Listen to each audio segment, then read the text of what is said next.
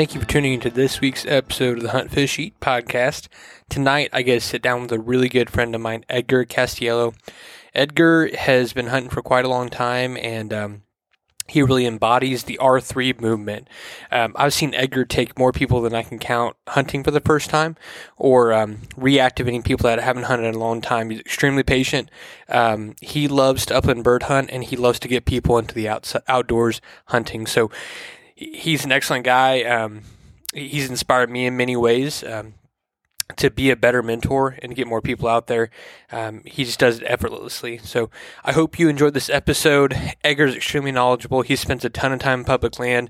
He just recently retired, so I think he's going to be hunting even more, uh, which is crazy because he hunts quite a bit. He's a great guy. This is part one of uh, two episodes I got to do with Edgar, and I really hope you enjoy it. So tune in. Real quick, I want to talk about one of my sponsors, Waltons Inc. Waltons makes amazing equipment. You guys know I love them. They make grinders, slicers, mixers, uh, stuffers, all sorts of cool things. In addition to that, they also provide casings, they provide knives, they have cutting boards, they have aprons, they have spice mixes, they have cures, they have everything you need to butcher an animal from start to finish. So make sure you check out Walton's waltonsinc.com. Um, they have amazing products. They also have the Meatgistics area, which is like a knowledge vault. I'll talk about it later in the episode, um, but make sure you check out waltonsinc.com. Hope you enjoy the episode.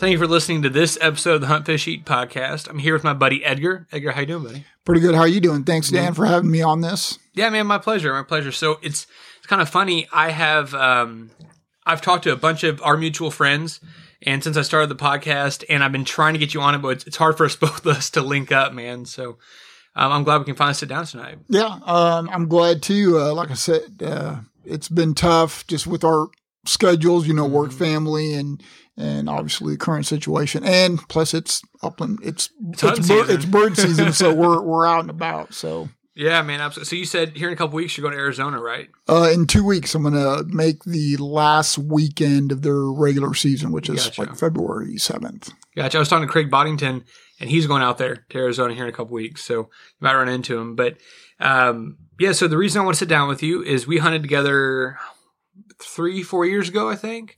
Uh, five years ago. Five years ago, okay, out in Cheyenne Bottoms, Mhm. um, hunting pheasants and ducks, and I I kind of met you through Pheasants Forever and stuff, and um, you're an outdoor rider, you do a little bit of riding outdoors, right? I am. I still consider myself a new outdoor rider. I've been doing it for two two and a half years. Okay.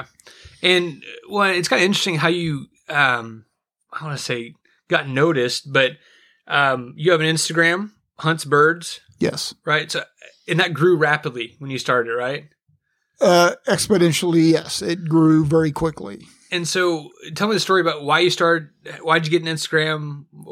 How did this all start, man? Uh, well, um, I'm a very private person because of what I do. I think most people know that um, uh, I'm in law enforcement, um, and as a father of two young girls, um, one of them had approached me wanting to get a, a smartphone. Being a good parent, uh, parents, um, there was some stipulations behind it. We needed to know what they were going to be getting onto. Uh, and uh, being young ladies, they wanted uh, Pinterest and Instagram. And uh, so we allowed them to uh, to get it. And my wife knew what each of them was. I, I didn't know. I had heard of Pinterest. That was about the only thing I knew. Uh-huh. Um, and uh, my oldest daughter, um, you know, she set up my phone. She said, you know, if I'm going to have to, uh, if I'm going to be following them to see what they're looking at and everything like that, I'm going to have to have an account. So they basically set up the account. They came up with the name. Um, they added the Z on there to make Uh-huh. it different. And um, it kind of just went dormant for several months. And then uh, uh, both of the girls said, hey, uh, you need to get on here. And, you know, there's a whole um, realm, uh, a whole world of uh, hunting. Uh, so I started kind of looking around and And um, being an, um, an avid upland bird hunter, uh, that's what I focused in on. And I quickly learned that it was a, uh, a small niche group, Mm-hmm. tight knit group. And, uh, you know, I started uh, following people and uh, uh, kind of like what I saw.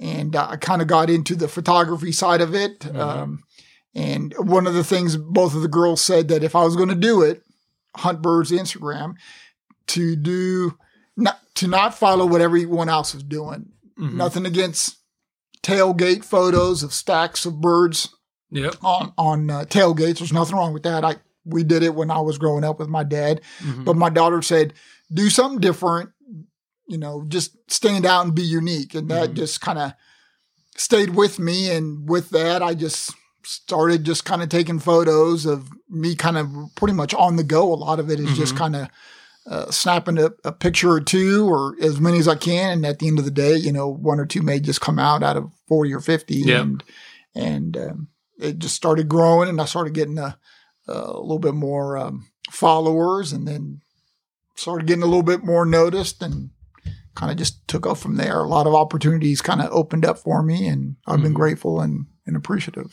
That's awesome. Yeah, because when I met you, um, and no offense, you don't seem like the social media type. I'm not.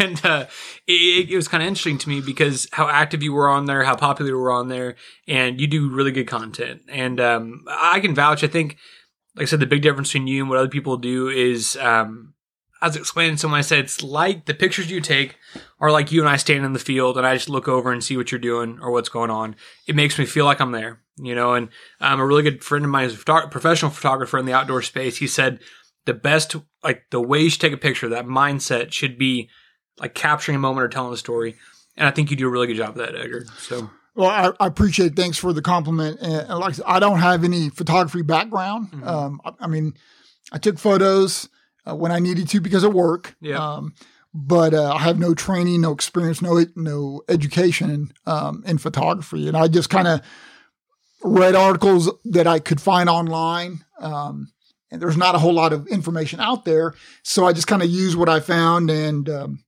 try to tell a story. Mhm. And uh, like I said, uh, I try to be unique. You know, I try to take pictures of things not normally taken. And uh, um, I quickly found out I had a lot of um, comments or uh, messages from women saying um, that they enjoyed my content, and it was just it, it just wasn't dead animals or dead birds. Yep. You know um, that I was able to depict the beauty or the uniqueness behind just being out walking around, you know, Yeah. chasing birds.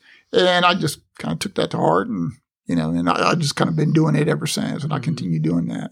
well and i will vouch to you you know a lot of your pictures are you on the go you moving um, or pictures specifically of you you know walking and having hunted with you that's how you hunt man like i i don't think you stand still like from when you get out of the truck man you're you're going so Uh, yeah, uh, it's, I, I have a tendency, I am known to uh, always be on the move and, uh, that's how I take my pictures sometimes. Uh, Like I said, sometimes it, they turn out, sometimes they don't. Mhm. Um, yeah but oh it's a good time how, how tall are you edgar six three. Six three. Okay, yeah. So you, you got a pretty good stride on me. So, um, but no, it's uh, I, I like your style of hunting. And um, so how long have you been hunting?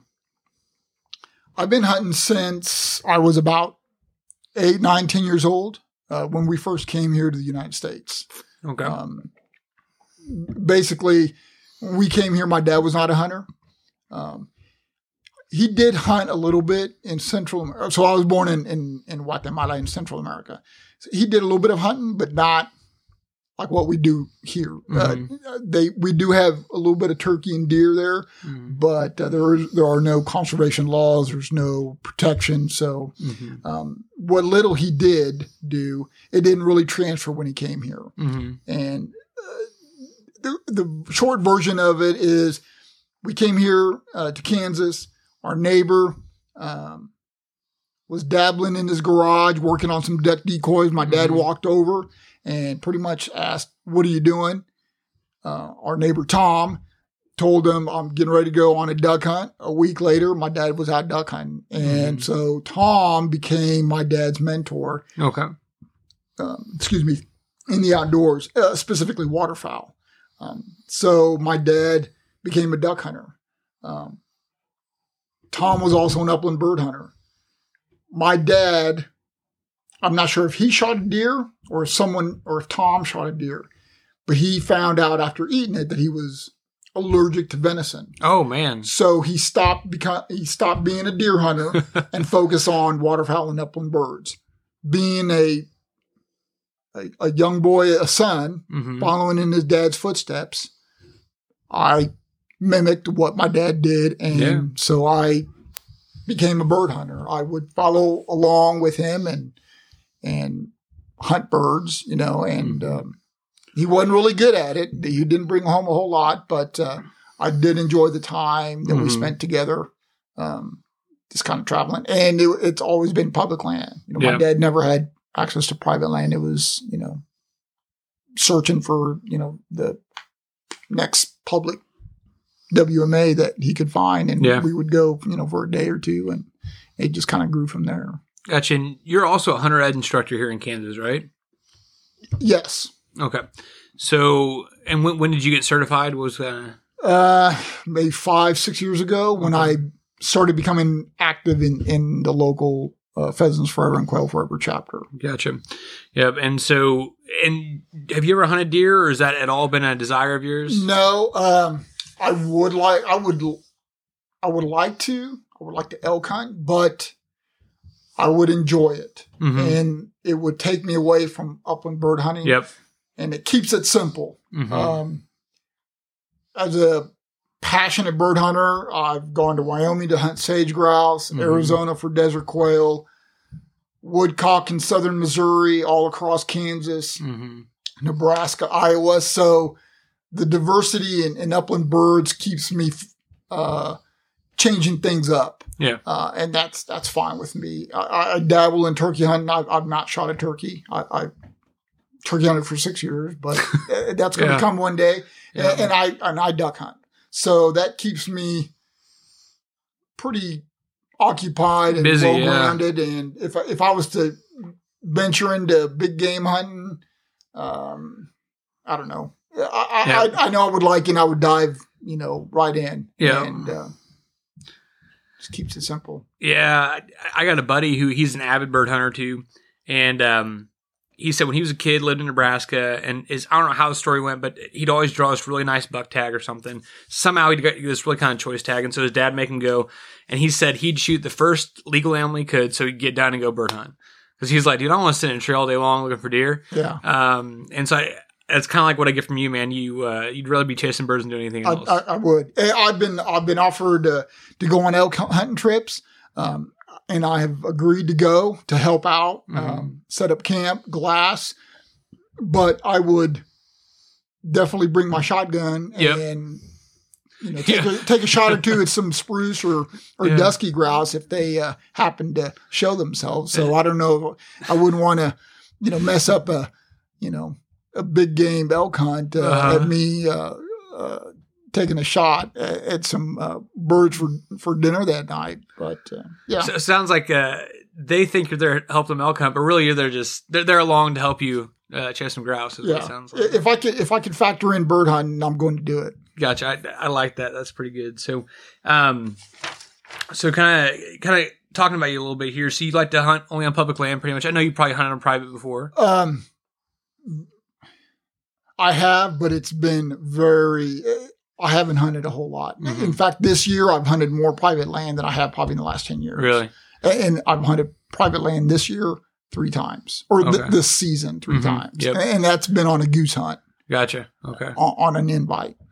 So do you say do you think you hunt upland birds more or waterfowl more? Oh, upland birds. Uh, by far. Okay, and so um, no, I think part of that lends itself to using public land um, because really to get upland birds, you need a lot of room. You need a lot of room to move around. Um, you need good habitat, but it's not like you have to be in one spot where they're all going to come in like with waterfowl, right? Correct. Um, and so, what's what's your favorite upland bird hunt? it was scale quail and prairie chicken. Okay, Uh, if you uh, recall the logo of Hunt Bird, it, it is a scale quail. uh-huh. This past year or two, um, it is transitioned pretty quickly to woodcock, and that Oh, is okay. because of an invite I got from um, my good friend Dave Mayers down in Southern Missouri, a retired Mhm. biologist, invited uh, me to go down there and chase woodcock on public ground. And since last year, that has become my favorite bird. There you go. Okay. Well, that's that's interesting. So, what do you like about woodcock more than other stuff? I, I don't know. I mean, it's it- it's definitely is tough in its own sense. You know, it's um, uh, at least southern Missouri. Um, Mhm. It could be uh, pretty gnarly. You know, there's thorns. You're busting through brush, but it's it's uh, it's kind of like a dove. hunt, You know, in dove hunting, you don't have to be quiet. Mhm. It's a very social affair. Yep. Um, woodcock, I found. You know, I thought you know we're gonna have to be quiet, which is is fine. Mhm. Um, but it's it's very very uh, self-paced, very casual. Mhm. Uh, you know, we were just kind of walking along, talking, and the dogs went on point. They hold very well for dogs. Okay. Um, they it doesn't they don't take a whole lot to, to bring them down. Mhm. Um, and if you do flush them, um, as long as you can see kind of where they landed, you can work them back up again. Huh. Okay. Um, so I, I- I like that. I don't know Mhm. uh, the uh, the habitat, the the landscape was a, is a little bit different. Mhm. Um, uh, but again, I, I, I like the open space of uh, per, you know hunting prairie chickens, you know, Mhm. just big open rolling grasslands and big hills. I like that as well as the open grasslands, desert grasslands of, of Mhm. chasing uh, desert scale quail in, Mm. in southwest Kansas. But the woodcock has become my Huh. my favorite bird. But I could you could be switch it up persuaded. again if I, Yeah. you know, get a chance to chase ptarmigan or rough grouse or Mhm. something else like that. Man, and I found in my hunting journey, like um, I'll hunt something for the first time and I'll love it, and then um, I'll be hard after it for a while, and then I'll do something else. And it's uh, a lot of times people ask me what's my favorite thing to hunt, and I'm like, man, I I can't answer that. Yeah, You know, it's what's in season. You know. yeah. Well, I, I- I think you, I think you figured it out when you hunted with us. That our group, um, uh, we're a tight knit group. We are very opportunistic bird hunters. Yep. we you know we're there to chase pheasants and quail, but if snipe flush, by gosh, we turn into snipe hunters. Yep. If ducks, we come up on a on a pond and jump, you know, um, some um, some mallards or Yeah. whatever, then we become duck hunters. Yeah. Uh, our group has always been like that. You know, there Mhm. There are some people there are some people in our chapter that all they hunt is pheasants. You know, when pheasant Mhm. when the regular upland season starts, to them it's pheasants. You know, they're, Yeah. they're work, working the field and quail pop up or prairie chickens, and they don't they don't mess with them. And it's not because or um, sometimes you know people don't want to shoot quail because they think that there's smaller numbers and to, Mhm. to help protect you know the the, the hatch uh, or those birds for that carry over next season. It's not that. It's just a you know they just they just want to shoot pheasants. We're not like that. Yeah. You know? Yep. um, I've been to Wyoming hunting sage Mhm. grouse and doves fly over me, and I've shot doves in Wyoming. Yep. People have said, well, "Why would you go to Wyoming as, and, and shoot doves?" Well, why not? yeah. Yeah, I'm here. yeah. You know, um, I was hunting with Hutch a couple seasons ago. Open day pheasant season. We were into doves, and I changed out to number eight shot, and we're shooting doves, Yeah. man. That's uh, bird yeah. hunting keeps things um, lively and Mhm. it's it's ever changing. Yep. You, know, you never know. Pretty much, you you should know what's going to flush, but you're always surprised, or at least I am. Yeah. You know, we may flush some chickens or some pheasants and quail and doves all in in in, in a field, hmm Yep. and I like that. I, I'm right there with you, Edgar. You know, it's um I talked to a lot of guys when I traveled to hunt, you know, like so whatever we're hunting may not work out, you know, or it's not the right time or it's the weather's bad. I'm like, what else can we do? You know, I went to uh, South Carolina in August to early deer hunt, like hunt deer in velvet, right? That wasn't happening. It was like 80 degrees, 90 degrees, you know, super hot humidity. The deer weren't moving except at night. And so um, the guy I was with was like, well, we can go down the river and catch some big catfish. And I was like, I'm in, man. you know, like if we can go have some fun and do something, man, that's, that's what I want to do. So I agree. I like that mentality, man. So um, you don't own a dog still? I, I do not. Uh, my retirement gift to myself is I'm getting a dog this year. Okay. So That's and um I remember your theory behind a dog. I think you told me this was it's better to borrow a friend's dog than to have to maintain owning your own dog. Well, it, due to my profession Mhm. and the assignments that I was in, uh, it was just the timing was not conducive to owning a dog. Yep. Uh, I had dogs when we were growing up. We uh, we had Brittany's in a lab, um, but because of work Mhm. and uh, as well as my um, 12 year stint in the Marine Corps and deployment, Mhm. uh, it just timing wasn't right. Yep. Um, but I had a very good friend uh, who had uh, a Vizsla hmm and um, Staley, who just passed away like three weeks ago, Oh man. um, um, was kind of like a surrogate dog. I was a, Mhm. I was like a a step owner. hmm Uh, I would go over. I, I could go over there at, at any time, hmm and uh, you know access the garage and she would see me and, and a lot of people and I hunted with her all over the state. I took her out of state, just me and her. hmm Uh, a lot of people thought that she was my dog Yep. uh, because she would listen to me and I could cast her out and she, you know, we, she retrieved birds for me. She crawled in the sleeping bag at hotels or in my tent. hmm Uh, so it was very much like I had my own dog. But Yeah. at the end of the day or at the end of the trip, hmm you know, she would go back to, to my buddy Dave. hmm Um, but I grew very close and very fond of, of Staley. hmm Uh, but uh, this year, um, uh, with my retirement, um, I'm going to get a dog now. I know what kind of dog I want to get. My wife has a little bit uh, different uh, view as the type of dog she wants, but uh, uh, I- I've been contacting uh, and I've been contacted by some uh, different um, kennels, hmm and um so we'll, we'll see. That's just what what kind. you want to talk about what dog you want yet, or Uh, I want to get a draht, as you Okay. know, because of the the guys in, in the Yep. group that we hunt. Mhm. Dan um, Yep. has got Macy a draht, and Mhm. then she had puppies. uh-huh. Um, yep. So um, I've been hunting behind drahts or a wire hair type of dog hmm for the last five years because Hutch had it, you know, had Angus. Yep. hmm And so I've I've grown to to appreciate the dogs. They're very versatile, waterfowl and upland, and they're have good nose or good temperament. So Yep. um, I believe Dan's going to be breeding Macy again, Okay. or, or Abby. And uh, if uh, if he does, um, I'll be getting one of those puppies. There you go. So you're just gonna do one dog, or you think? Oh, just one dog, yeah. Okay, gotcha. That's good. Um, so walk-in hunting or WIHA. Tell me about what walk-in hunting is in Kansas. So walk-in hunting basically um, is private land that has been opened up um, by the landowner by the landowner for public access. Um, they are paid um, a price uh, depending on the amount of acres that they enroll into the walk-in hunting area Mhm. program, the WIHA program. Um, I, that's I wish I can go into detail. Um, I just don't cover that in, in our Pheasants Forever chapter. Okay. Uh, that's Kyle. Uh, he's a little bit more knowledgeable Mhm. in specifics, but um, basically that's what it is. It's private land opened up for Mhm. public access. Well, and I think too, especially in Kansas, I think 95% of the state is owned by private. Ninety. It's I believe uh, we are the second to the last state. Okay. I, believe, I believe it's ninety eight point one. Okay. something like Okay, that. Okay, so it's It- if we didn't have that, we wouldn't have any land hunt. Kansas has four hundred thousand acres of public land. Okay. which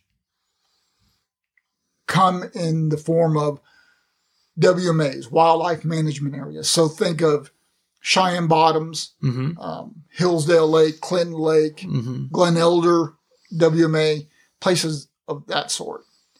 Um, Kansas also has federal refuge, um, so like the Flint Hills Refuge, hmm uh, Quivira National Wildlife Refuge, hmm and we also have the only grasslands down in the southwest corner, Yep. which is the Cimarron grassland, which is 108,000 acres. So we almost half a million acres of public land. hmm The bad part is those things get hit hard Yep.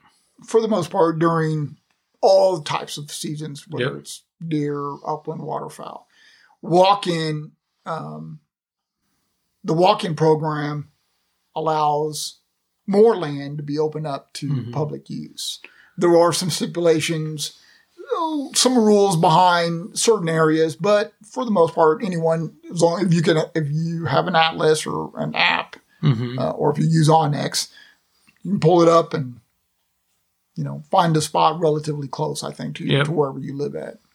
Well, and I think uh, one thing I really like about it is, um, you know, when I'm turkey hunting, I was talking to my wife about this. Like my dream place, it wouldn't be like a thousand acres altogether, right? I want a couple different places, all uh, kind of spread around, a couple hundred acres or fifty acres. Because especially when you're turkey hunting, like you want to move around. If something's not happening in one piece, move to another, and that's one thing I really like about walk in is generally in an area you're going to have eight or ten properties pretty pretty close together. That Sometimes, are yes, yeah, yeah. sometimes it's bigger, sometimes less, but a lot of times it's small chunks, right? So you can move around, do some different stuff. You know, if there's habitat's not good in one area, it's only a 50 acre spot and just move over to another spot, you know. And um, I know hunting with you, we've kicked up deer out of some of those, Oh, yeah. um, quail, I mean, all sorts of stuff out of that stuff. Do you, would you, do you hunt more on walk in stuff or the big grasslands and stuff? Walk in. Walk in. Okay. That's, that's your big. I mean, I, I, you know, I, I duck hunt on public WMAs. Uh, I would say the majority of my upland bird hunting is on walk-in. Um, I'm headed to the Cimarron grasslands next week. Mhm. Um, so, but I would say that the majority is throughout the season. It's you know, if we're going someplace, it's, it's walk-in. walk in. if we happen to be driving by and oh hey, you know, it's they were ten minutes from Quivira National Wildlife Refuge. Let's go there. Mm-hmm. You know, Yep. that comes across our path, and then yeah, we stop. It you know, Mm-hmm. we get good reports or we see birds, and then we, Yeah. we'll, we'll stop. But the majority, it's walk in. I remember when we hunted Cheyenne Bottoms, you and Hutch had this atlas, man. And like you'd spent years, year after year, kind of marking stuff, and now we got onX. So it's kind of like and we got this all in digital form. Do you still have the paper atlas I you do. use? Okay. do. Uh, um, so I've carried over from when I started it. Every year, I tr- transfer all the all the da- all the data, all the information that I um, that I get throughout the season, and transfer it over onto the the, the new issue. Mhm. And I do that every year, and it's I think it's just it's good to have. I like to feel the paper in my hands, Yep. and not everyone uses onX Yep. um, some of the guys in our group, you know, just don't use onX. They just, you know, whether they prefer, they just use the Atlas. But uh, um, I've noticed, you know, onX does ha- provide. I, it's a game changer for me. I Yeah. started using it a year ago, Mhm. and I love it. So I use both in conjunction with each Mm. other. Okay. Uh, but I still write, you know, uh, the, the type of birds we flush. Um, you know, I'll write in the type of um habitat, whether it's you know CRP or or you know if it's a tree line or you know Milo or corn. I, I, I have my codes and Mm-hmm. different symbols and shapes mean different things, so I can look at it real quickly and I can tell you, you know, no, that's private or that's public or maybe it's not enrolled into it this year, but hmm yeah, I've uh, uh, I've really um, been really. I think I've done a pretty good job of just maintaining accurate, pretty good records for Yeah. my part, and I, and I think it's a good idea for any hunter to do that. hmm I was really impressed when I saw that. Um, uh, just the meticulous level that you take it to, and I think that's. Um, but a lot of that, that's how you are successful or have some of those experiences because you can carry that along, be real detailed about it, and then next year or years in the future, you can use that information pretty, pretty well. So, uh, th- that's definitely cool. So, hunting birds out of state. So you you hunt in Kansas a lot or Missouri a lot. Um, uh, the majority, of, you know, throughout the season, it's Kansas, okay. and then we'll make plans, or Mhm. sometimes they just happen haphazardly. They come up, um, but I, we've gone to Wyoming to hunt for Mhm. sage grouse. I've hunted Nebraska, Missouri, Arizona. I'm going back to Arizona here in a couple of weeks. So Mhm. yeah, we if we can, if we can work it out, you know, we'll, we'll travel. We had plans to go to Oklahoma last year, but that kind of fell through. Mhm. Um, just uh, a week ago, um, uh, we were talking about going to Minnesota for rough grouse. So Mhm. uh, North Dakota has been thrown around. So I, I think this this upcoming season, I think uh, I think you'll you'll find us, or I think you'll find our group uh, in either Minnesota or North Dakota, as well as maybe just you know returning back to Wyoming. hmm Yep.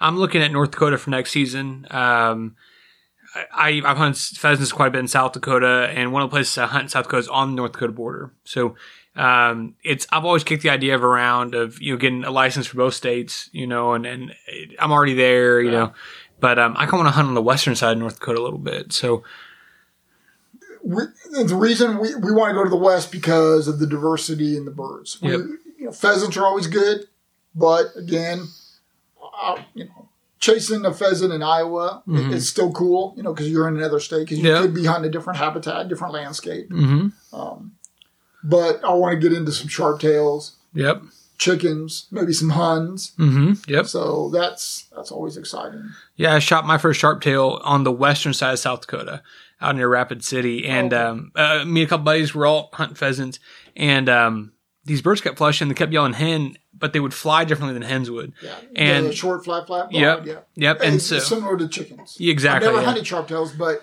I've done enough reading and research Mhm. that I, Well, I came across some sharpies, plus they're lighter, whiter Yeah. undercoating. and they just fly different. And like I noticed they're flying different, but it's kind of one of those things that like it kind of clicked in my head. I'm like, yeah, it's a brown, about you know hen sized bird, right? Yeah. And the guy sitting next to me was a guide. He goes, "Those are sharpies." And uh, so both me and my buddy heard that. I'm like, "Wait, what?"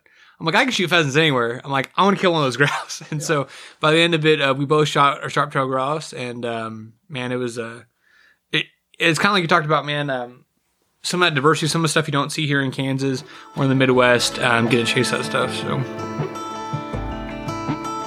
Okay, so we'll get back to the episode in just a second, but I want to talk um, briefly about my sponsor, Walton's Inc. Um, like I said earlier in the at the beginning of the episode, they make a lot of cool stuff, make a lot of great stuff, everything but the meat. Um, they sell seasonings, cures, um, equipment, grinders, sous vide, you know, a lot of crazy stuff. Um, dehydrators, slicers, everything.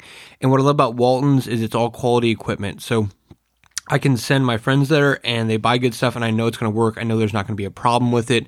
And um, I personally know I can take the stuff on trips with me. I can cook with it. I can do everything with it and I'm not going to have issues. And that's, that's a big deal to me. You know, if I'm going to buy a grinder or buy, you know, a slicer, I to make sure it works and all Walton stuff is great. Also, um, you know, guys know I love to cook, obviously, and they kind of take a lot of the, the hassle or the tough part out of um, spice mixes. They make a ton of spice mixes from you know jerky seasonings to like I said cures. You guys know how much I love hams. Um, they make a lot of good options. You know baking cures. They make spice mixes for fajitas, everything. And what I love about it is you can just pop open that package, throw it in with the meat or whatever you're cooking, and you're good to go. Make sure you check out Walton's Inc. at waltonsinc.com. They're also on Facebook, Instagram, Walton's Inc. Make sure you check them out. Okay, let's get back to it. Yeah. Uh, well, you know, I, I, I agree with you, but I, I kind of don't Okay. because fe- Kansas is known for what? Pheasants. Pheasants and quail, Yep. right? Mm-hmm. Chickens. I mean, if you're a knowledgeable, avid upland Mhm. bird hunter, you, you'll, someone will throw in prairie chickens. But like I said and mentioned earlier, um, well, not a lot of people know about scale quail in Southwest Kansas. Mhm. I didn't know that they existed 20 years ago. I read an article and I researched it for a year and I put together a ragtag. I convinced them saying, Hey, this is not a mythical bird. There are some down there. I called Uh. the game board and we went down there and I was the only one that shot one, but by gosh, they're down there. And I've returned a couple times. Mhm. you know, they're hard to hunt. Yeah. So you've got, you know, you've got pheasants, you got bobwhite quail, you got prairie chicken, you got scale quail in Kansas. You've got snipe, as you know, in Yeah. Cheyenne Bottoms. Not a lot of people uh, think about that Yep. uh, as far as a destination place as Kansas to go to go hunt snipe. And you saw in Cheyenne, Yep. there were hundreds of them. Uh, it was insane. Um, hundreds. Yep. I mean, we, we ran out of ammo. Yep. We had to buy more. And the last year, I have uh, I've heard stories. I haven't hunted them yet this year, but I keep on running into people saying, if you time it right, and you know where to go, which I do, there is a good flight of woodcock in Kansas. So I've heard that. That's what I mean. There was that's another bird. So that's that's true. so it, it, it, there was a. I'm real. I'm a big proponent on no matter where you live, whatever state, hmm dig into, you know, get get get, open up the website, Google, talk to other people, and, and I think you'll find that your state offers a lot more opportunities than what you really think. You know, I'd agree with you, Edgar. And I, I you know, I apologize about that. You've kind of challenged me now to hunt my own state more, but um, it it's true, and it's funny because you mentioned this stuff. I I have a another friend, you know, John Francis. He talks about you know uh, woodcock coming through uh, here in Kansas, and like I say, you don't, you don't think about Kansas as a woodcock state. You don't. You don't. Nope, and uh, you know, I'm looking at going up to the Northwoods in Michigan next year to hunt woodcock because that's what you think about. And I do too. Yeah. I, that's what I. That's I think that's what everyone envisions. hmm But when I got the invite to go to Missouri, hmm I never would have guessed in a thousand years that I would go down to Missouri hmm and on public land and shoot a limit of woodcock and move 40 birds in less than four hours. Huh. Those numbers, you would think that you would have to go to Minnesota. Now, I would love to go to Minnesota, Yeah. Wisconsin, and Michigan to go hunt woodcock too, because I Mhm. think to experience the big North woods, Yep. you know, different landscape, different, you know, like I said, shooting a pheasant in Iowa and Kansas, a little, a little bit different, different landscape. Yeah. Um, but now that I know that there's woodcock in Missouri, I've been doing it now for two years. Well, and it's a lot easier to take a road trip over to Missouri, you know, being from here in Kansas City, Exactly. than it is to go way up, you know, to Michigan and you get close And it's very resources. affordable. Yeah, well, and, and I tell guys a lot because you know I travel quite a bit to hunt, and um, what I tell guys is like, uh, there's ways to do it on a budget, right?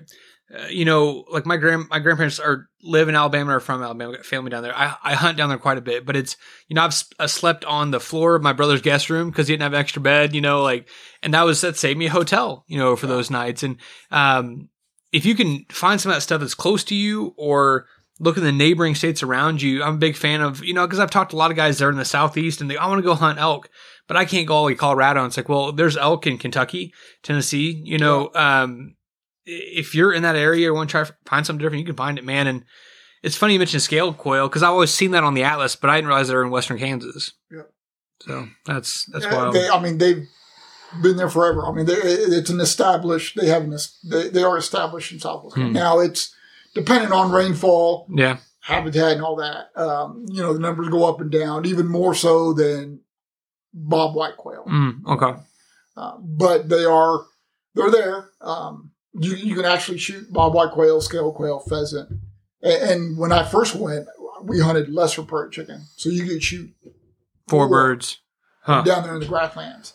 Um, so yeah, those opportunities there. You just got to do you got to do research, and I that's the part I like doing. You know, Mhm. when I found out about the woodcock, um, you know, I started asking around, and you know, I mean, if you look at the Kansas Atlas, there is an open woodcock season. Well, that, that that's there for a reason Yeah. because I mean, you're not going to see droves and flights of you know timber doodles hmm you know, flying, you know, you're going to be busting up, you know, as you're walking. But, you know, hey, that's pretty cool. I shot a woodcock while I'm quail hunting. Yeah. So just, Well, I've talked to um, Todd Freeman, you know, and he said at one point he shot a turkey, a pheasant, and a quail. I think in the same trip um, over his dogs. I don't think it was the same day, but it was all on the same trip. And it's kind of the you know the same thing where again see that diversity in your home state. I think is really cool. yeah. I- and like I said, I think Kansas, I think it's, it's known for pheasant quail, but I, I, I tell people don't overlook other opportunities, Mm, you yeah. know. Um, and I, I think that goes along, you know, Missouri is probably known for, you know, waterfowl and, and deer and turkey. Yep. But you know, uh, there are certain areas in Missouri. Um, there's a lot of quail. You know, Mhm, Yep. in the south, there's not as much, but Yep. there are good huntable populations Yep. up in the northwest. Pheasants. You know, I've gone up to northwest Missouri, and maybe you're not going to limit out, but you know, there there is the chance and the opportunity to bag a rooster or two up there. Yeah. Well, and I think too, stretching yourself and going to a different, a little bit different place, like a home. I kind of consider Missouri like a home state just because we're here in Kansas City. You know, we straddle the state line, but um, stretch myself by going a couple hours, you know, east of here and hunting something in a different area. I think I learn a lot in a different environment um, that you can take anywhere, right? I So, agree. Uh, I think that's really valuable. So, um, like we mentioned at the beginning, you're you're an outdoor writer, so you write. Uh, you've written how many articles you've written? Ballpark. Um, it's a lot. maybe a hundred. Maybe. Yeah. Okay. And Wow. and you you say you kind of been writing for about two and a half years. You'd say. Yeah, two and a half years. Gotcha. So uh, one article you wrote that I thought was really interesting, always stuck in my head, was a pheasant call article.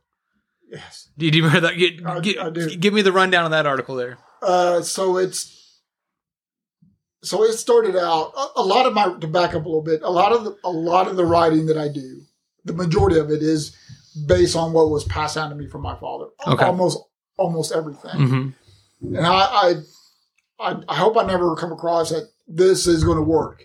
You know, sometimes things work for some people. Sometimes you know they don't. Yeah. Um, so a lot of that has been passed down to me. So when my dad and I were hunting, we talked about it, um, about a pheasant call, and I don't recall if he had read something or if he knew someone that used one.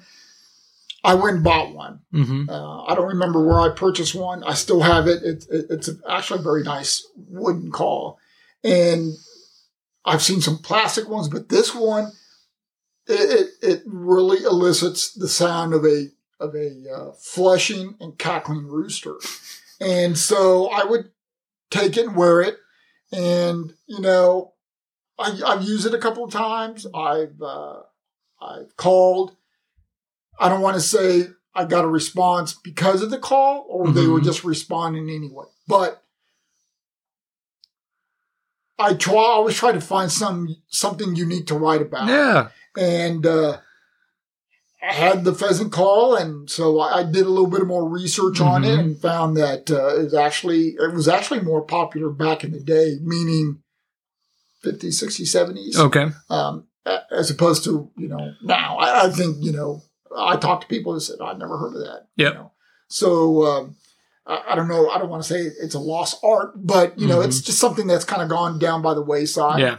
Uh, but I did get a lot of um, response and a lot of comments Mhm. saying, "Oh yeah, my my dad had a call," or I remember when I was growing up, my neighbor or my Mhm. uncle or a friend uh, had a call, and it worked. Yep. So So, what's the pro? What do you use it for? How do you how do you interact with the birds with it a locator call, Okay. or early morning or late in the evening. when they're That's the when they're only time that? I, you know, early morning you- you'll hear them, you know, uh, uh, crowing, Mm-hmm. and um, or late in the evening when you know that's typically when you hear them. And I've heard some during the middle of the day, but ninety nine percent of the time it's it's either in the morning or late Yep. in the evening, and it's just okay. Hey, there's there could be some roosters in the in the field there, and then you know call gets put aside and you go after and chase them. It's it's not like a duck where you call and then And they're come running towards you. in. I did hear that there that has happened before, mm-hmm. um, and I don't know, you know, quail, Yeah. um, um, bob white whistle uh, calls are used to locate coveys Yep. and singles.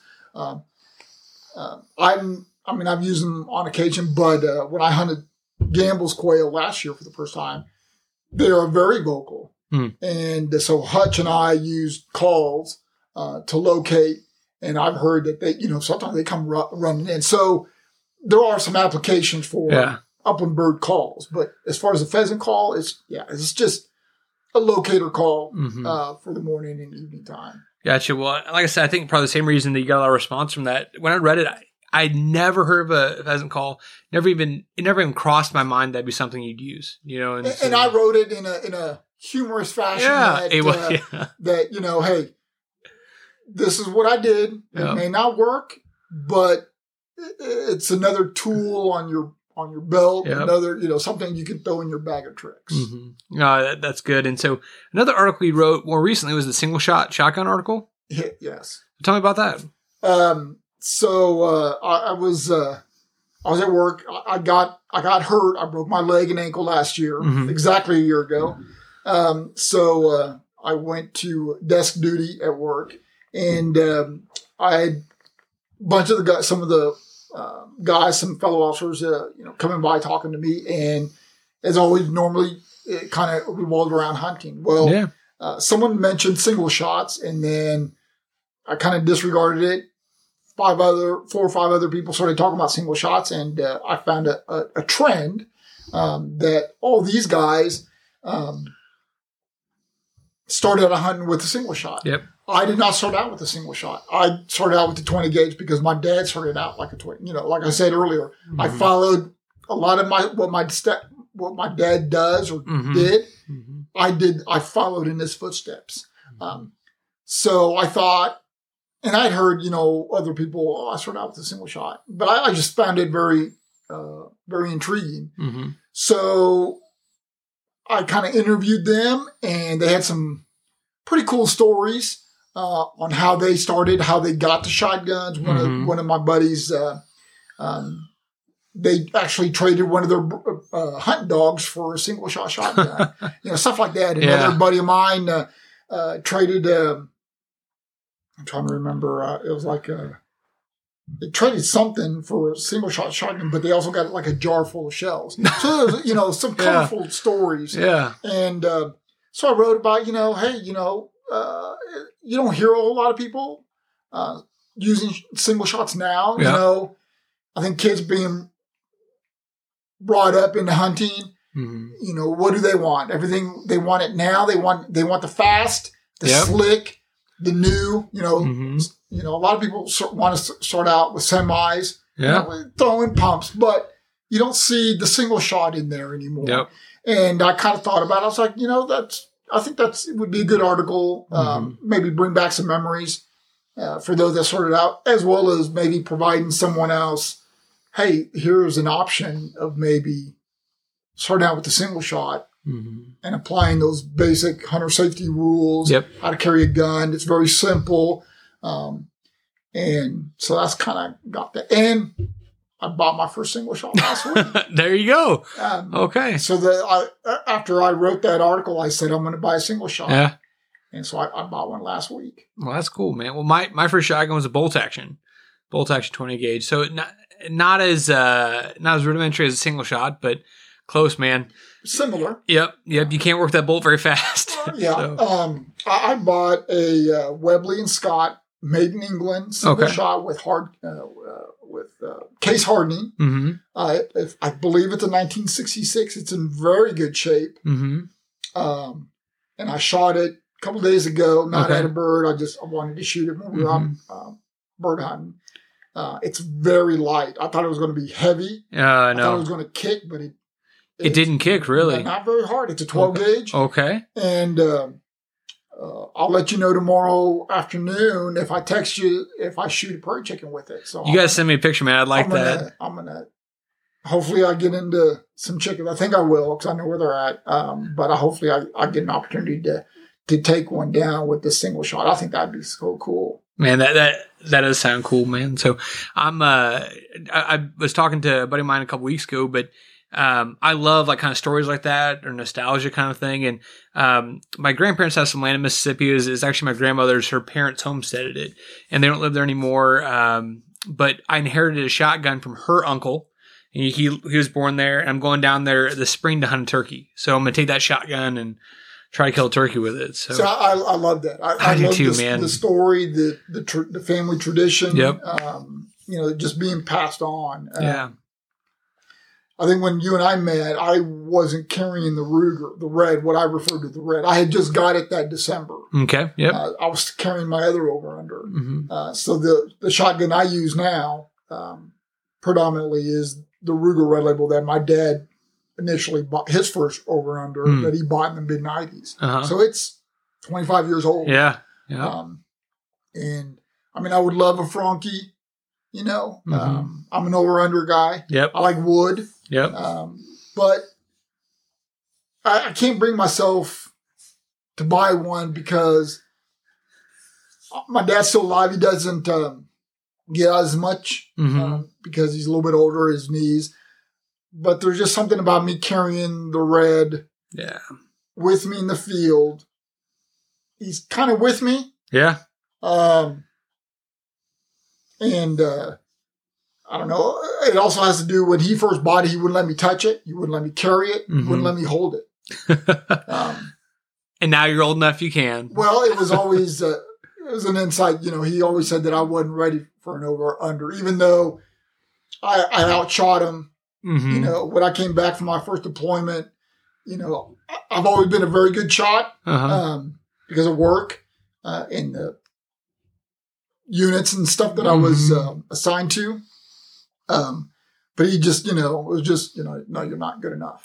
Until you know, six six years ago, I think six years ago, he gave it to me for Christmas, and he said, "Here you go." And that was, I mean, I I held it, you know, to clean it, but as far as out in the field, hey, look, can I hold it?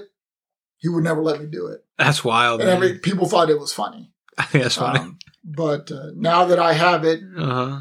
I don't want to put it in the gun cabinet No. and let it sit there. I'll use it until I can't use it any, Mhm. uh, any longer. So, That's cool. eh, I, you know, it, it's sentimental. Mm-hmm. You know, so Yep. Uh, that's really cool. So, um, you have a lot of gear. You're, you're a gear guy like me, I, yeah, I wh- which I, I really respect. Um, and so, you, like I said, the space of yours, upland hunting, uh, you do quite a bit of it. And so, um, what's your favorite? If you could just pick one favorite piece of gear that you have, right now, yeah, and it can't be the Ruger Red Label, man. There's got to be something else. it'd have to be my bird best. Okay, wh- wh- what's your bird best? I just went. Well, I just I, I I've had it for a year, but I just started using it this season. Okay, It's my hunt ready vest. Okay. and, I I'm not trying to plug hunt ready. do it, man. Um, for five years, six years, I wore the LL Bean technical vest. Mhm. I wore that when Yep. when, when you and I met. Um, I, I kind of went away from the traditional vest, Mm-hmm. bird vest. Uh, Yep. Um, Like the Filson, yeah, the, yeah. The, the wax cotton and stuff. Um, well, yeah, but just the style, you know, the vest. Um, Okay, yep. Um, I had been wanting a uh, strat vest for a Mhm. long time, and then at, around that time, I think LL Bean, maybe they weren't the the forerunners of the technical vest, but Mhm. that's when those technical style vests started coming onto the scene. You Yep. know, Filson kind of came out with their own um, Bird and Light. You know, Mhm. you had your various compartments. Um, so as the years progressed, you know, more and more companies started popping up. Um, uh, I had a chance to use a, a, a hunt ready, and I like it. I like it a Mhm. lot. It's very versatile. It's modular. Mhm. I could uh, customize it to how I want it. It's very Uh-huh. specific to myself. Uh, you can attach a whole bunch of things to it. I'm not one of those guys. Even on my tactical vest for work Uh-huh. in, in the Marines, I wasn't. You know, I didn't. I didn't get something and then strap it on. I don't. I don't like that. Yep. Um, my my hunt ready vest is very basic. Two Mhm. pouches. And that's it. Mhm. Um, but it's it's very versatile. Uh, it holds a lot of birds. I Mhm. can put in my uh, my emergency kit. I can carry what I want. I can carry water. That was a big thing. Mhm. Is for longer hunts, Wyoming, big big uh, big trekking, Yep. um, uh, bird hunts. I'm able to to carry the gear I want. Um, and uh, working with uh, Heath over at Hunt Ready, I had some ideas to that I would like to see invest. Mhm. Um, so uh, he kind of took my my opinions and kind of um, um, put them Mhm. um, on the on the board uh, for later mo- uh, models, and um so the the one that I got came with the the add-ons that I that I would like to see. Oh, okay. They're very they're very simple, Mhm. uh, but you know, as a bird I was like, man, I wish I had Yep. something to you know put my gloves in and. Uh, instead of stashing them here, and so uh, he, he agreed with me, and uh, so we've been working on that, and I and I, I really like, uh, and it, it's it's very well made. It's American made, Mhm. uh, and and it's I look at it as like, kind of like an heirloom. Yeah. you know that I could tell it's very well made. I'm gonna have it twenty years from now. Mhm. I- maybe I'll pass it down to my my grandchildren or my Mhm. you know my son-in-laws or something Yep. like that. Um, but I would say yeah, my, my Your hunt ready vest, vest. yeah. Okay. Well, and like you mentioned, um, in my mind, there's kind of three styles of vest right now. There's like the old school Filson, like strap vests, which is like uh, the wax cotton, like dark color stuff, and it's very like buckles and pouches. Like it reminds me of like Southwest Georgia quail hunting, right? That that kind of Yep. idea.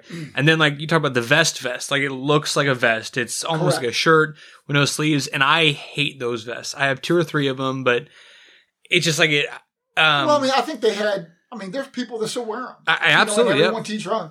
I think um, as new models, new ideas Mhm. um, Yep. were brought forth, people say, "Man, I, I, didn't like wearing this because it Yep. was hot or cumbersome." Yeah. You know, now now we have so many options out Yeah. there. You know, there's a lot of good companies. Final Mhm. Rise. I mean that. Uh, I've never held one in my hands, but uh, it looks like it's very well made. Yep. Um, you've got Hunt Ready. You've got. Um, oh goodness. Um, Well, I and so that kind of transition into the third type, which is like the technical hunting vest, right? right. And and I think the best way to describe this, if people haven't seen it, is it's um, it's modern, right? You know, it's, it's the same ideas of what a, what a upland vest should be. It has bird pouch in the back, pouches for your shells and things, but it's it's built with modern ideas in mind. Like you guys are gonna run um, remote controls for the dogs, right? So place to put that, Right. place to put water bottles, um, uh, place for Very- your it's very pers- it's it can be very personalized. Yep. Very easily, very Mhm. modular, and you can use other companies' uh, add-ons to Mhm. quickly and easily attach to the vest. Yep. I, I believe most um, most of the new technical Mhm. Chief Upland, I think, is the other one Yep. that looks very that use that modular or that you know, Mhm. MOLLE type of Yeah. system. Uh, so if you already have, you know, a MOLLE pouch for Mhm. whatever, hey, backpack or whatever you can throw on there. And when I, I have the Orvis Pro vest, which I think it's going on thir- three or four years old, gray vest. It's bomb proof, but it's, it's not as customizable, you know, as some of the new stuff. And I've been I've been looking at the hunt ready stuff a lot, man. So Like I said, uh, you know, let me know. I, like I said I've got. Um, uh, they came out with the with the traditional tan and orange, and then I I threw my two cents in, saying, "Hey, I think I think you need to do like a tan and green." mhm. and uh, it looks I, uh, it looks really good. But yeah, let me know and uh, I- we'll- we'll, bring talk. it over and uh, check it out. But uh, like I said, there's other there's a bunch of other Mhm. companies out there that. Um, so should I call Hunt Ready and say I want the Edgar vest? Is that, are we calling it that yet? uh, well, or no, no, but uh, they- it's a good. They have a good platform Yeah. to build on. Mhm. Um, Yeah, I, I saw their. Um, I'm not sure who it was. I talked about the PF meeting um, last year, at the Joe PF meeting. They had uh, one of the guys was there, and yeah, I was, I was okay. I was really impressed with the construction of that, and I mean it. it you know, all the gear I have, I, I abuse it, man. I just use it really, really hard, and so I'm always looking at like what's the stitching, what's the seams looking like, because I'm like that's the first things that blow out on most vests, and that's one thing. That, one reason I haven't left my Orvis is because I haven't broken it. You know, it's like no signs of wear. Yeah, but and like you know, like I said, the um, the LL Bean that I had before, I liked it. There are some things, there were some issues that I did not like about it. Mhm. the the the ammo pouches were small, hmm and I had um, I usually filled them to the brim, and they kept on falling out. And Yep. then, um, um, you know, the the water bottles, uh, they Mm-hmm. would, um, bo- you know, they would uh, fall out Yep. if I climbing over a fence Mhm. and you know hunt ready and at the same time like i said the final rise all these vests were coming out with Mhm. you know people that were saying man I, I would assume they were probably experiencing the same pitfalls Yep. and problems and said hey we can fix this hmm um, so it was just you know it was just timing for me was hunt ready Yeah. came um, came up and uh, i was able to you know get my hands on one and, Yep. and try it out and, and i and i like it Man, well, I'm going to take a look at yours, and because like I said, I'm on the brink of, of doing it. I like the hunt ready stuff. So, um, so kind of switch gears here. You've taken a lot of people out hunting for the first time, or new hunters, kind of get them in. i i have And so, what are your thoughts on mentoring? Well, the reason I do it is because my dad, because Tom, our neighbor, Mhm. then introduced my dad, Uh huh. and my dad always spoke about that. So he kind of instilled in me. Ever since we started, my dad and I started hunting. We we always invited other hunters or new people, Yeah. whether they were deer hunters. Hey, do you want to try your luck at upland bird hunting? Or if they were waterfowl, or they never hunted before. So we always did that Mhm. and I've always continued that tra- tradition.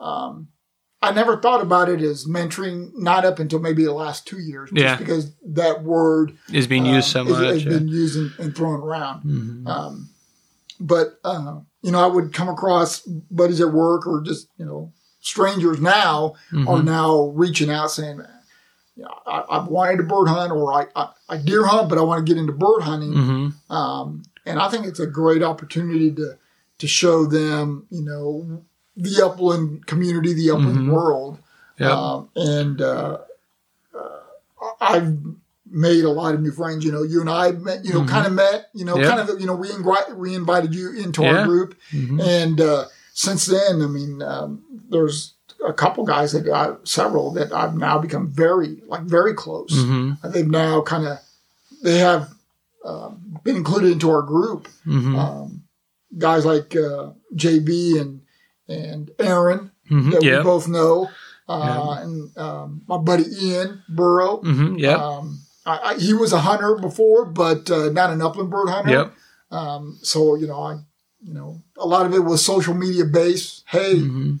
you know, I'm in Kansas. uh, You know, let's meet for lunch or Mm-hmm. dinner, and then, um, you know, I always, op- you know, made it clear that I had a, an open door. You know, hey, if you want to go out and hunt, Yep. uh, let, let's go. You Mm-hmm. know, and you know, it was never really like an educational. You know, just you know, I would teach them. You know, Yeah. hey, this is what quail like to hang out in, or this Mm-hmm. is what pheasants.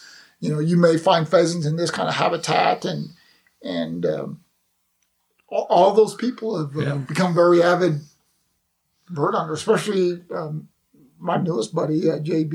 You know, Yeah. he, he- he's an onset hunter. Mhm. A retired lieutenant colonel.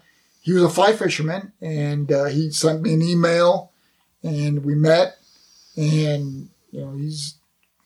I was there when he shot his first pheasant, first duck, and I love it. Yeah, you know, that's I, awesome, I man. think you would agree. In our group, uh, we were really good about as we're hunting. You know, if someone shot a bird, Mhm. you know, we would we would hey, you go over there. Um, um, You, you want everyone to have a good time and shoot yeah, some and our group you know? is very good at doing that. Oh yeah. Yeah. Um, you know, hey, I I'll stand back and watch and uh, take photos, uh, and I I, I I I like seeing the smile on someone else's face after they shoot a bird, and Yeah. I've you know I, I've heard myself screaming and hollering at, at their at their accomplishment as well Yeah. as you know agonizing on the misses. Mhm. You know, I, I you know I think I think I think we should all do that Yeah. as good stewards um, Mhm. as far as the outdoors in general. Yeah. Well, that's one thing I really respect about you, Edgar, is because if if people listen to this, if they've never mentoring someone, it's it's a great thing. Everybody should do it. But I think if you've never done it, it's it's tough or it can be difficult. Um, It can if dep- I, I, depending Yeah. on what, especially for the new person, what they what they have, what they are envisioning is you know a successful hunt. Yeah. You know, because everyone measures success differently. differently. Yeah. Me, I could walk all day long Mm-hmm. by myself or with you or with my friends and not see a bird. Mm-hmm. I'd Still go, be I'd go home and my wife would say, "Do you have a good hunt?" I would say, "Yes." Yep.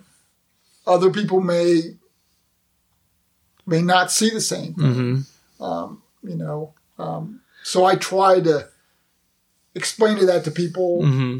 and usually you can usually kind of tell, you know, it, once they experience the flush, Yep. you know, you got to say, you know, th- this is not always the same. yeah. you know, you may not, Yeah. you may not uh, come across, you may not find birds, or if you do, you may miss Yep. a lot. Yep. Um, Or maybe all hens. Yeah. uh, um, you know, um, not to throw uh, Aaron under the bus, Yeah. but uh, you know, we met the same way, Mhm. and he. It's been I think two years since we uh, Aaron and I met, and he's yet to um, kill his first bird. Yep.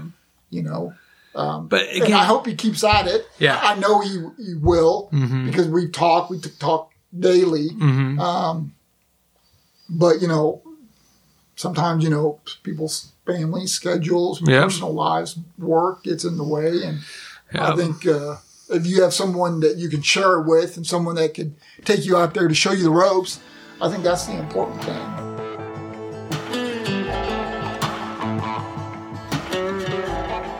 Well, that was a really good episode with Edgar.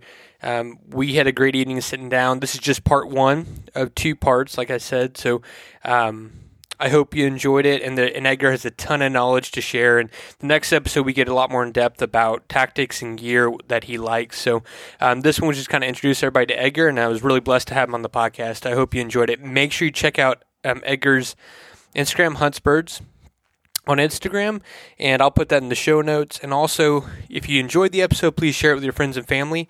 We're going to be having a lot of cool things coming up in the next couple weeks and months as we start my turkey tour, going down to the southeast all the way out to Colorado and South Dakota. So make sure you listen in. I'm going to be talking with a lot of cool people, um, really knowledgeable people, and so I think it'll be really valuable for you to listen to. Make sure you check us out on Facebook, Hunt Fish Eat Podcast, on Instagram, Hunt Fish Eat Podcast and anywhere else um, you guys find us out. So Patreon, also if you want to be a Patreon patron, um, you get a lot of cool stuff with me. You can jump on at different sponsorship levels, and um, if you want to go hunt with me in South Dakota or maybe down in Mississippi hunting turkeys, there's opportunities to do that. Just go to patreon.com slash huntfisheat. Hope you enjoyed the episode, and we'll talk to you later.